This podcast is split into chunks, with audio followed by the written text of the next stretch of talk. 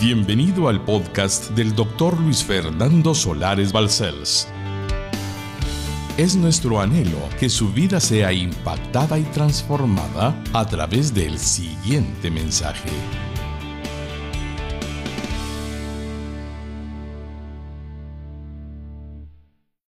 Bienvenidos a una nueva prédica sobre una serie. Hoy el tema es preparándonos para el encuentro con nuestro Señor. Vamos a encontrarnos con Él definitivamente, o en el rapto glorioso, o rostro a rostro, cuando nos llame a su presencia. Y esta es la onceava parte de la serie Estamos en los días postreros que hemos estado desarrollando por algún tiempo. Mis hermanos lindos, Voy a comenzar con tres versículos bíblicos que voy a leer uno por uno para hacerles notar lo que Dios me ha puesto en mi corazón que les diga después de leerlos. Comienzo con Primera de Tesalonicenses 4, 16 al 18. El apóstol Pablo escribe las siguientes palabras porque el Señor mismo con voz de mando, con voz de arcángel y con trompeta de Dios, descenderá del cielo y los muertos resucitarán, en Cristo resucitarán primero. Luego nosotros, ahí se incluye Pablo, notoriamente. Nosotros los que vivimos, los que hayamos quedado, seremos arrebatados juntamente con ellos en las nubes para recibir al Señor en el aire y así estaremos siempre con el Señor. Por tanto, alentaos los unos a los otros con estas palabras. Evidentemente Pablo se incluyó, como pudimos leerlo, dentro de aquella preciosa esperanza de que fuera arrebatado, llevado al cielo en el rapto glorioso a las nubes con Jesucristo. Ahora oigamos Primera de Corintios 15, 51 al 53. De nuevo el apóstol Pablo. He aquí os digo un misterio. No todos dormiremos, pero todos seremos transformados. En un momento, en un abrir y cerrar de ojos, a la final trompeta, porque se tocará la trompeta y los muertos serán resucitados incorruptible y nosotros seremos transformados. Él se ha incluido. Porque es necesario que esto corruptible se vista de incorrupción y esto mortal se vista de inmortalidad? Bendito sea el nombre del Señor por lo que estamos leyendo. Y ahora vamos a escuchar al apóstol Pedro cómo incluye a varios que estaban como ovejas y como siervos atendiendo la obra de Jesucristo en su tiempo hace dos mil años. Primera de Pedro 5, 2 al 4. Apacentad la grey de Dios que está entre vosotros, cuidando de ella, no por fuerza, sino voluntariamente, no por ganancia deshonesta, sino con ánimo pronto, no como teniendo señorío sobre los que están a vuestro cuidado, sino siendo ejemplo de la grey. Versículo 4. Y cuando aparezca el príncipe de los pastores, habla de Jesucristo en su gloriosa segunda venida, vosotros recibiréis la corona incorruptible de gloria. Él incluyó a todos los de su tiempo para que recibieran a Jesucristo cuando apareciera en las nubes viniendo por su iglesia. Hermanos lindos, preciosas palabras que son de agradecimiento al Espíritu Santo por haberlas permitido. Los apóstoles de Jesucristo, hermanos lindos, esperaban su segunda venida en los días de sus ministerios. Los textos sagrados que hemos leído y más nos comprueban que así era. Ellos creían que el Señor volvería estando ellos aún vivos. Y así lo expresan. Por lo tanto, tenían mucho cuidado por mantenerse en santidad que el Espíritu Santo les proveía no contaminándose con nada en el mundo, porque en cualquier momento el Señor podría sonar la trompeta y llevarlos con él a las nubes. Y así lo revelan sus escritos. Y trataban de que los cristianos que tenían bajo su cuidado también se consagraran, como ellos, aguardando la aparucía, el aparecimiento visible de Jesucristo, para que estuviesen con ellos todos los santos que estaban en aquel momento teniendo el cuerpo glorificado y atraerlos el Señor hacia ellos para que estuvieran por siempre en el rapto glorioso que se aproximaba. Así que sus vidas eran un ejemplo de buen comportamiento en todo sentido, pues sabían que a la final trompeta podía sonar en cualquier momento y por lo tanto su santificación era necesaria para ser arrebatados en las nubes. Encuentro claramente que nuestro Señor permitió algo que usted debe comprender ahora. Él nunca le contradijo en ningún sentimiento ni a Pablo, ni a Pedro, ni a Santiago, ni a ninguno de los apóstoles que aguardaban su venida. Siempre los mantuvo esperando que en cualquier momento Él vendría. Eso significa mantenerse en pureza, en integridad, en santidad, procurando el bien, haciendo el bien, procurando que otros también se salvaran. Es interesante que el Señor les permitió convencimiento individual de que podía suceder el rapto en cualquier momento. Parece ser que el Señor tiene mucho interés, claro, de que nosotros nos mantengamos igualmente como debemos de comportarnos como hijos de un Dios vivo, santo, inmaculado, que nos dio a su espíritu para poder vivir una vida diferente a la que el mundo vive. Y así, ellos se mantuvieron hasta ver su propia muerte. Y entonces vieron al Cristo y al Eterno Padre en el cielo, al ser sus almas llevadas al paraíso. Pero eso no solamente fue en el tiempo de la iglesia primitiva. También aconteció por el segundo siglo, el tercer siglo y llegamos al siglo XX recién pasado. ¿Cuál ha sido la expectativa de la iglesia? Que Cristo puede volver en cualquier momento, pero Él va a llevar a una iglesia sin mancha y sin arruga, por la sangre de Jesucristo, por el Cordero de Dios que quita el pecado del mundo y lo ha quitado de nosotros, pero además a una iglesia que mantiene la expectativa haciendo lo que es digno, puro, santo, recto, honesto, bello, verdadero. Y toda palabra que signifique, este es un hijo de Dios, en todo sentido, porque la gracia de Dios y el Espíritu Santo que está en él, está haciendo cosas que el mundo no hace en la santidad que el Espíritu de Dios le permite hacer. Como se dan cuenta, el plan de Dios ha sido que la iglesia mantenga siempre una intensidad de vida expectante de que Él puede venir en cualquier momento y nos prepara a través de la voluntad soberana de aquel que dijo, el día y la hora nadie sabe, solo mi Padre que está en los cielos. Esto es exactamente el tema fundamental de que todo lo que hagamos ahora debiera de procurar ser una imitación de lo que la iglesia primitiva y la siguiente y la siguiente mantuvo en fe y no caer en el error de algunos cristianos que se vuelven muy livianos, muy ligeros, muy poco creyentes de que Cristo puede volver en cualquier momento. Y entonces les piden los apóstoles en sus escritos, compórtense como hijos de la luz. No permitan a las tinieblas que lleguen a su corazón. Guárdense, aléjense de lo malo. Y siempre ha sido así.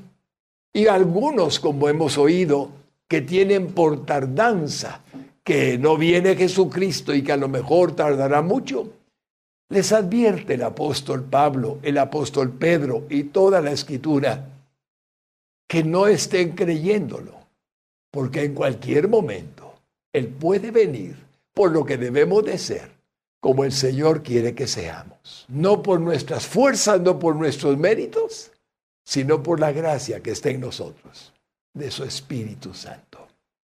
Por eso el apóstol Juan, que también aguardaba esa segunda gloriosa venida, escribió como un tono de advertencia en primera de Juan 2:28 estas palabras. Y ahora, hijitos, permaneced en él para que cuando se manifieste tengamos confianza para que en su venida no nos alejemos de él avergonzados. Una palabra de advertencia digna porque el Señor no puede llevar al cielo a alguien que esté en pecado. Tiene que estar limpio, sin mancha, sin arruga, por la sangre de Jesucristo que limpia todo pecado. Y el primer punto, parece que aquel deseo de que Jesucristo volviera pronto para estar con ellos, arrebatándoles y transformándoles, era tan profundo que no recordaban las señales que les había advertido que tenían que suceder antes de que Él volviera a este mundo por ellos y así aconteció por siglos. Pero en nuestro tiempo, todas las señales están cumplidas, hermanos lindos, todas. Por lo tanto, debemos estar más preparados que lo que estuvieron ellos en aquel tiempo por 20 siglos, pues estamos seguros que en cualquier momento, por la realidad que el mundo vive, Jesucristo volverá. Volverá cuando Él quiera, cuando Él diga, pero volverá más pronto que hace dos mil años, por decirles la distancia que ha transcurrido en el tiempo. Nuestro Señor Jesucristo dijo que su segunda venida será inesperada para la mayoría de los cristianos que vivamos en los postreros días. Y dice Mateo 24, 44, hablando el Señor. Por tanto, también vosotros estad preparados, porque el Hijo del Hombre vendrá a la hora que no pensáis. Ven, sin embargo, nos habló de que como en los tiempos de Noé, como en los tiempos de Lot, en Sodoma y Gomorra sería el tiempo de su segunda venida cuando el mundo se comportara como en los tiempos de Noé, en exceso de pecado, de violencia, de irrespeto y de toda maldad. Y esto está escrito en la Biblia. Así que el Señor dejó alguna señal para el cuerpo de Cristo, para la iglesia, que debemos de atender. Hay un detalle que le va a parecer interesante, como a mí me pareció. El profeta Amós escribió 750 años antes de que Jesucristo viniera a este mundo que vendría un juicio sobre Israel debido a sus pecados. Y efectivamente, ese juicio aconteció. Pero en sus palabras hay una advertencia profética aplicable a nuestros tiempos, a los que ahora estamos aquí viviendo en la faz de la tierra y vamos a observarlo y al analizarlo recibiremos bendición. Fíjese lo que dijo Amós 4, 11 al 12.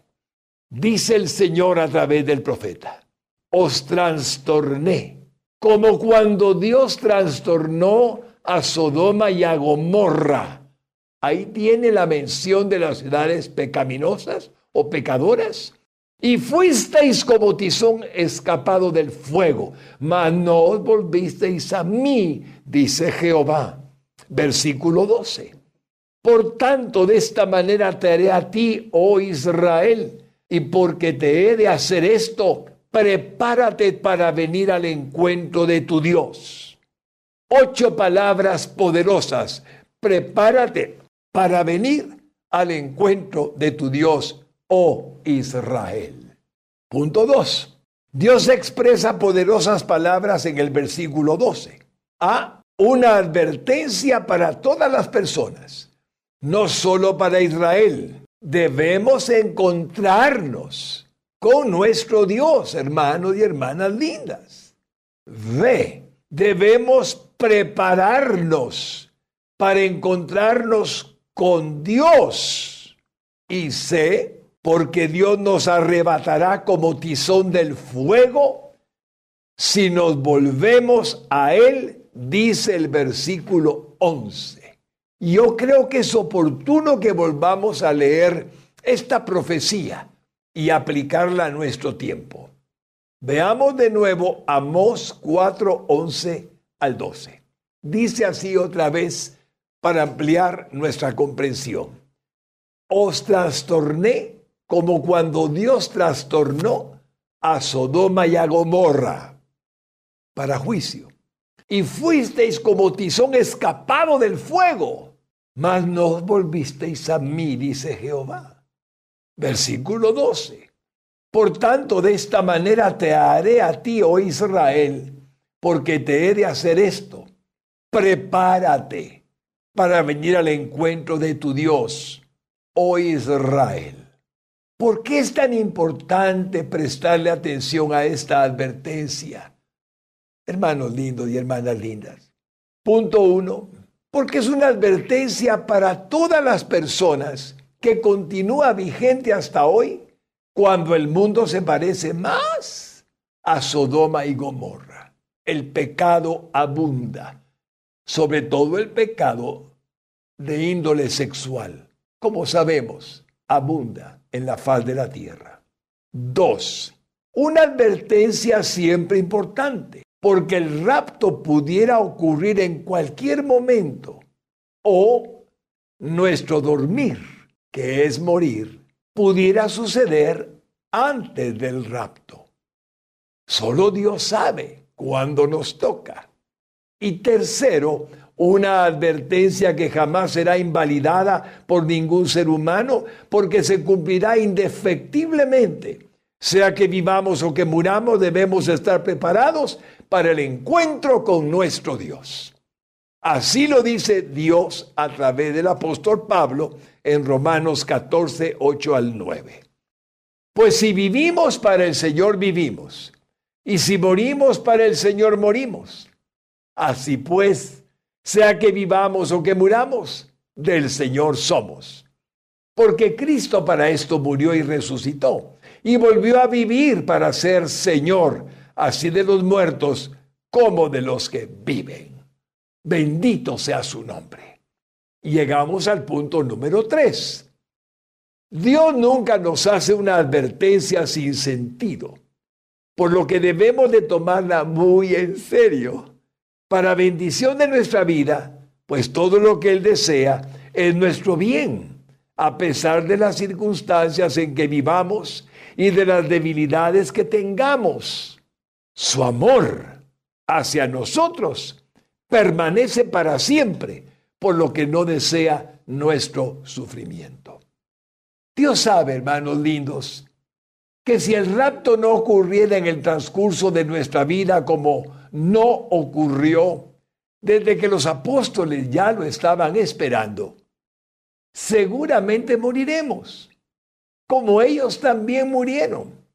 Y nos han dejado escrito que después de la muerte nos espera un juicio justo y tan certero que ningún ser humano escapará del mismo. Todos viviremos ese juicio delante de Dios. Hebreos 9:27. Y de la manera que está establecido para los hombres que mueran una sola vez, y después de esto el juicio. Y que por consiguiente daremos cuenta de todo lo que estemos haciendo o hicimos mientras estuvimos y estemos en nuestro cuerpo mortal. Lo dice literalmente Romanos 14:12 de manera que cada uno de nosotros dará a Dios cuenta de sí, cuenta de nosotros mismos, hermanos míos. Y que por lo tanto absolutamente todos debemos de comparecer delante de Dios y esto es lo que nos pasa a todos los cristianos cuando llegue el momento de estar frente a Él. Segunda de Corintios 5:10. Porque es necesario que todos nosotros comparezcamos ante el tribunal de Cristo, para que cada uno reciba, según lo que haya hecho mientras estaba en el cuerpo, sea bueno o sea malo. Tan claro que el Señor mira nuestros actos y debemos de procurar el bien en los actos que hacemos y nunca el mal. Y que los seres humanos que han existido por todos los tiempos de la historia de la humanidad, sin excepción, también pasarán por un juicio en el gran trono blanco, donde Jesucristo será el juez y Señor de todos los seres humanos que han habido en la faz de la tierra. Está escrito que así será. Si alguien se ha preguntado qué va a pasar con los mayas, qué sucederá con los que son antes de la era cristiana, el Señor va a juzgarlos a todos, aunque tengan el nombre que tengan, incas, egipcios, no importa. Dios va a juzgarlos por medio del juez soberano. Jesucristo es su santo nombre. Y dice en Apocalipsis 20, 11 al 15 estas palabras. Juan describe esto que el Espíritu Santo le da. Y vi un gran trono blanco y al que estaba sentado en él, que es Jesucristo, de, de delante del cual huyeron la tierra y el cielo, y ningún lugar se encontró para ellos. Y vi a los muertos, grandes y pequeños, de pie ante Dios, y los libros fueron abiertos. Y otro libro fue abierto, el cual es el libro de la vida y fueron juzgados los muertos por las cosas que estaban escritas en los libros según sus obras. Llevan un registro, mi hermano lindo y mi hermana linda, de todas las obras que hacemos los seres humanos en el mismo cielo. Versículo 13. Y el mar entregó los muertos que había en él, todos los que han muerto en el mar, ahogados, como los del Titanic tan famoso, y la muerte y el Hades el infierno y la muerte misma, entregaron los muertos que había en ellos y fueron juzgados cada uno según sus obras. Y la muerte y el Hades fueron lanzados al lago de fuego. Esta es la muerte segunda. Ahí ya no hay ninguna falta de nada, ninguna esperanza de nada, más bien porque ha terminado todo. Es el juicio final y total. Versículo 15 y el que no se halló escrito en el libro de la vida que Cristo escribe con la sangre que derramó en la cruz del Calvario, nos pueden inscribir por causa de su sacrificio, fue lanzado al lago de fuego. Como ven, no hay ninguna esperanza aparte de Cristo para permanecer en la vida eterna en el paraíso y mantener nuestra comunión con Él. El que no nace de nuevo tiene una condenación. Pero el Evangelio ha sido predicado por dos mil años y lo seguimos predicando para que Cristo venga al corazón de la persona que se arrepiente de todo pecado. Como Dios lo ha determinado, ninguna persona se podrá escapar de su veredicto. Por eso es que va a juzgar aún a la gente que no le conoció. Y él sabrá cómo los juzgará. Si me permiten hacer de nuevo el ejemplo de los mayas, que es lo más cercano a nosotros como ancestrales antepasados, Él sabrá lo que va a juzgarlos. Él los va a juzgar. Por supuesto no conocieron a Cristo, son antes de Cristo y después de Cristo. Pero el caso es que nunca dejará de haber un veredicto que Dios hará con justo juicio a través de Jesucristo. Pero nosotros los que hemos vivido ya dos mil años para acá, toda la humanidad que ha oído de Cristo y de Cristo y de Cristo por misioneros, por personas que llevan la palabra, por los medios de comunicación como los que tenemos actualmente y por la vía de Internet y cosas que el Señor ha permitido con evangelistas, con misioneros, tenemos mayor oportunidad de salvarlos de la muerte eterna, que es la muerte segunda, el lago de fuego. Punto número cuatro. Debemos entonces de estar preparados para Dios o con nuestro Señor Jesucristo en su segunda venida, en el rapto que se aproxima porque Dios no ordena lo innecesario. Necesitamos estar preparados verdaderamente para estar con Él, hermanos lindos. Y aquí quiero ver si usted participa de lo que voy a decir y podemos comprender que hay algunos equivocadamente viviendo una vida creyéndose cristianos, pero realmente no lo son. Y esto es muy importante de que todos comprendamos, porque no se puede fingir el ser cristiano para irse en el rapto, ni se puede fingir el ser cristiano para irse al cielo o al paraíso. Se tiene que tener a Cristo en el corazón. Tiene que haber sido uno perdonado de pecados porque Él murió en la cruz del Calvario para ese propósito. Pero si nosotros no hemos entendido y creemos que la religión es lo que nos salva, estamos completamente equivocados. Ninguna religión salva, sino el Hijo de Dios unigénito, el Hijo del hombre, como Él se llamaba a sí mismo. Jesucristo es su santo nombre, es el único que puede salvarnos, porque así fue el plan de Dios desde la eternidad hasta la eternidad. Ha sido el mismo plan y no ha cambiado jamás. Vamos entonces a ver que algunos equivocadamente se sienten preparados porque nacieron en una familia cristiana pero no han nacido de nuevo. Son aquellos que dicen, ay, yo nací cristiano. Ninguno nace cristiano, mi hermano lindo, mi hermana linda. Hay que nacer de nuevo para ser cristiano. Que nazcamos en una familia cristiana no nos hace cristianos. Por lo tanto, ahí hay una equivocación que es muy perjudicial si no comprendemos la necesidad de nuestro propio arrepentimiento, el perdón de los pecados, la salvación y la vida eterna, al confesar a Jesucristo como nuestro único y suficiente Salvador. El segundo, que puede estar equivocadamente preparado, es aquel miembro de una iglesia que no conoce verdaderamente a Jesucristo, pero tiene su membresía y va a los servicios. Sí, oye al pastor, pero no tiene el nuevo nacimiento en él. Y por lo tanto, necesita arrepentimiento para que el Espíritu Santo lo redarguya y pueda tener el nuevo nacimiento. Otro peligro es ese, a veces en las iglesias hay mucha gente, Señor, que está creyendo que salva. Ojalá que lo sean, pero puede que no. Y aún están a tiempo para arrepentirse de todo corazón.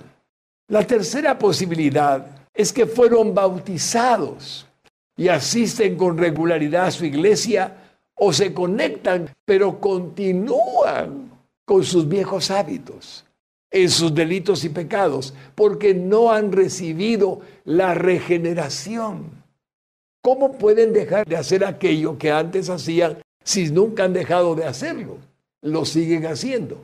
Pero cuando usted es regenerado y transformado, porque el Espíritu Santo lo regenera, le cambia los genes, le cambia su forma de ser, le da una nueva mente, una nueva forma de actuar, ya usted no hace lo mismo, porque ahora tiene al nuevo hombre, a Cristo, dentro del viejo hombre que era usted.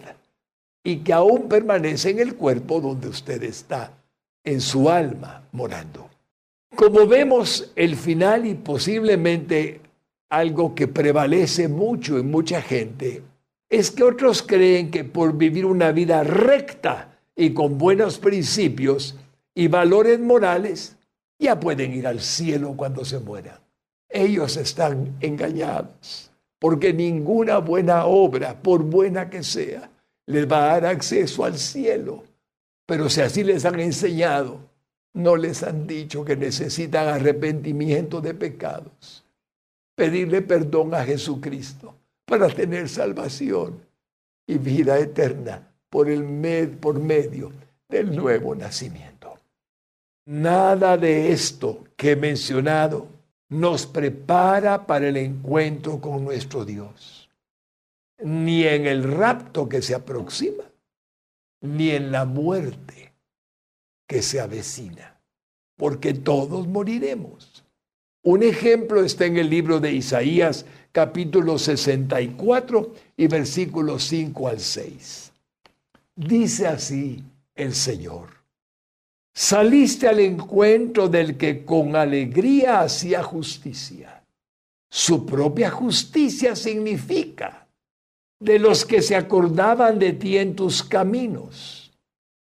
He aquí tú te enojaste porque pecamos en los pecados hemos perseverado por largo tiempo. ¿Podremos acaso ser salvos? Y el Señor responde en el versículo 6. Si bien todos nosotros somos como suciedad y todas nuestras justicias como trapo de inmundicia, y caímos todos nosotros como la hoja, y nuestras maldades nos llevaron como bien. Para Dios las justicias humanas, sin el que ha recibido a Cristo como el Salvador de su vida, es como un trapo de inmundicia. No tiene ningún valor la justicia humana. Y el ejemplo que pone Isaías es tremendo. Se trata de una mujer menstruosa, cuyo trapo no significa nada más que inmundicia.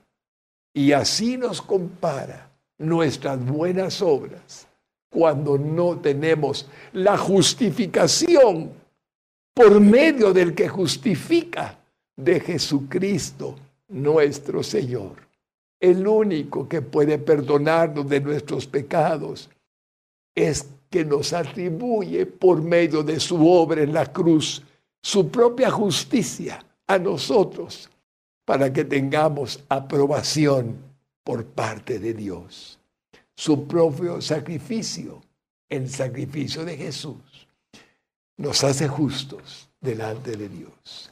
Llegamos al punto número 5. Pero sí podemos prepararnos para encontrarnos con Jesucristo en las nubes cuando Él vuelva. O para encontrarnos con Dios si atendemos los requisitos que fueron establecidos por Él. Porque Dios no ordenaría lo imposible. Dios ha preparado una manera para estar bien con Él. Aleluya. Y voy a darles solamente unos tres puntos para que podamos agradecerles. Digan conmigo si pueden hacerlo. Jesús murió para pagar por nuestros pecados. Primera, Él murió para pagar por mis pecados. Lo dice Isaías 53, 5 al 6. Mas él herido fue por nuestras rebeliones, molido por nuestros pecados. El castigo de nuestra paz fue sobre él, y por su llaga fuimos nosotros curados. Versículo 6. Todos nosotros nos descarriamos como ovejas, cada cual se apartó por su camino mas Jehová cargó en él el pecado de todos nosotros. Y en Romanos 5:8, más Dios muestra su amor para con nosotros en que siendo aún pecadores, Cristo murió por nosotros. Aleluya. Ahora veamos una siguiente preparación que Dios proveyó. Diga conmigo si puede hacerlo resucitó para ofrecer salvación. Resucitó Jesucristo para ofrecernos salvación, hermanos lindos. Romanos 10, 9 al 10.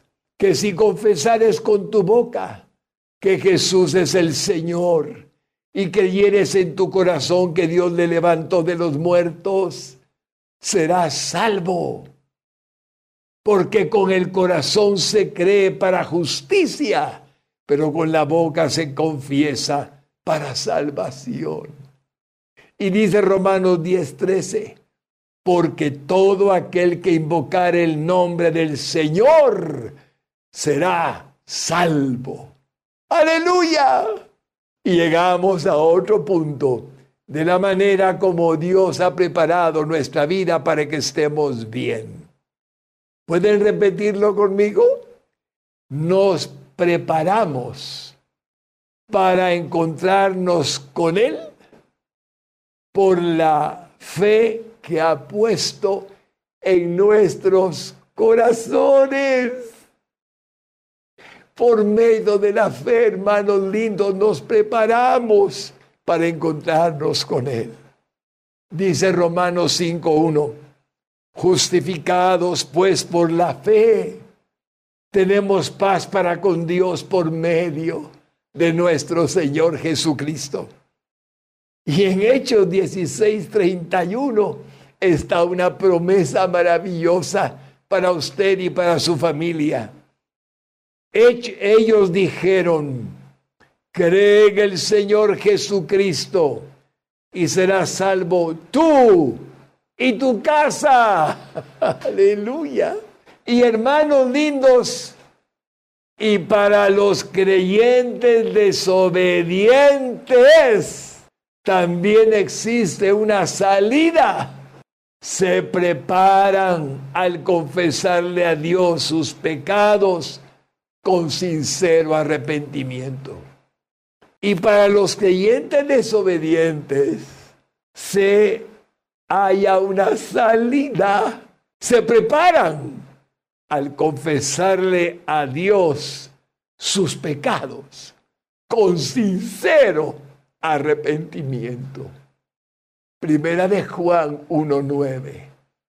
Si confesamos nuestros pecados, Él es fiel y justo para perdonar nuestros pecados y limpiarnos de toda maldad. La confesión de pecados, hermanos lindos y hermanas lindas, trae perdón y debemos de procurar apartarnos de ellos de todo corazón para alcanzar misericordia. Es verdad que podemos fallar. Es verdad que podemos cometer algo que no es más que desagradable, aún para nosotros mismos. Pero el Señor ha provisto una salida. Nos arrepentimos, Señor, de todo corazón y confieso mi pecado. Y tu palabra dice que eres fiel y justo para perdonar mis pecados y limpiarme de toda maldad por la sangre de Jesucristo que derramó en la cruz del Calvario. Es la verdad para aquellos cristianos que de todo corazón quieren estar preparados para el rapto glorioso o para cuando Él diga, ven, te espero en el paraíso. En Proverbios 28:13 está escrita esta verdad. El que encubre sus pecados no prosperará, mas el que los confiesa y se aparta, y se aparta de ellos, alcanzará misericordia. Esa es una promesa vigente hasta el día de hoy. Como vemos, hermanos benditos, el propósito de esta predicación que intitulamos con todo el corazón preparándonos para el encuentro con nuestro Señor, abarca su vida y mi vida y la vida de toda la humanidad. Todos tenemos la misma posibilidad de encontrarnos con el Señor si al morir hemos recibido el perdón de nuestros pecados, la salvación y la vida eterna por medio de Cristo. O si estamos vivos, se oye la trompeta y ascendemos a los cielos en el rapto glorioso de la iglesia. Y todo lo que necesitamos es estar preparados, como lo he explicado, con todo mi corazón. Como el hijo pródigo que regresó a su casa, había dejado a su padre y usted conoce la historia sagrada. Así Dios está esperándonos a todos que, los que necesitamos misericordia con sus brazos abiertos, o en el rapto, o en el paraíso. Ahí nos estará esperando porque seguramente que iremos al encuentro con nuestro Dios gracias al, sacrificio de Jesucristo en la cruz del Calvario. Amén. Y solo hay una posibilidad que he dejado para este momento. Si no tiene a Jesucristo, ese encuentro no se va a llevar a cabo sino hasta el día del juicio del trono blanco, donde todos van a estar delante de aquel que los va a juzgar. Pero si hoy recibimos a Jesucristo, reconociendo que somos pecadores y pidiéndole perdón por nuestros pecados y confesándole como nuestro Señor, Él nos perdonará y no iremos nunca al juicio del gran trono blanco, sino que estaremos ya con el Señor. Y cuando estemos delante de Él para ser juzgados por nuestras obras, serán nuestras obras las que estarán juzgadas y no nuestra eternidad con Él. Como ven, en el Bema, el tribunal de Cristo, se juzga al hombre, a la mujer salva por lo bueno que haya hecho mientras estuvo en el cuerpo aquí en la tierra o lo malo que haya hecho, no para un castigo eterno, sino para una recompensa a los que hicieron lo bueno. Puedo pedirle a aquel que me está oyendo si puede hacer la oración de fe conmigo y si la hace con todo el corazón usted tendrá un encuentro con el Señor, con Dios, o en el rapto o en el paraíso. No hay otra oportunidad más que esta o esta, porque el infierno ya no será una posibilidad. Cristo nos salvará. Diga conmigo, Padre Santo, Dios eterno y Dios verdadero, hoy vengo a confesar a Jesucristo como mi único y suficiente Salvador porque sé que soy pecador y me arrepiento de todo corazón en este momento, porque he escuchado, Señor, que para prepararme y estar delante de ti, o porque sucede el rapto, o porque yo muera, necesito el perdón de mis pecados, la salvación y la vida eterna. Y al confesar a Jesucristo, sé que estoy haciendo lo correcto, lo que tú has pedido, porque Él siendo Dios se hizo hombre para tomar mi lugar en la cruz del Calvario. Y la sangre que derramó alcanza mi vida en este momento y me lava y me limpia de todo pecado y de toda maldad. Porque Jesucristo solo en ti hay perdón de pecados, salvación y vida eterna. Sé mi Señor también porque sé que resucitaste al tercer día después de haber muerto y reinas con el Padre eterno en el paraíso, a la diestra de Dios en tu trono celestial. Te reconozco mi Señor y mi Salvador y estoy preparado para mi encuentro contigo, Dios, cuando tú quieras llevarme o cuando vengas por la iglesia a la que hoy me he sumado siendo parte de ella. Que tu Espíritu Santo haya venido sobre mí y me haya engendrado para ser una nueva criatura por el nuevo nacimiento. Y estaré preparado para encontrarme con el único Dios verdadero. Lo creo con todo mi corazón y lo confieso con toda mi alma. En tu nombre, Jesucristo. Amén y amén. Para más información o ayuda en su vida espiritual, contáctenos a través de nuestras redes sociales. Búsquenos como Radio Exclusiva GT.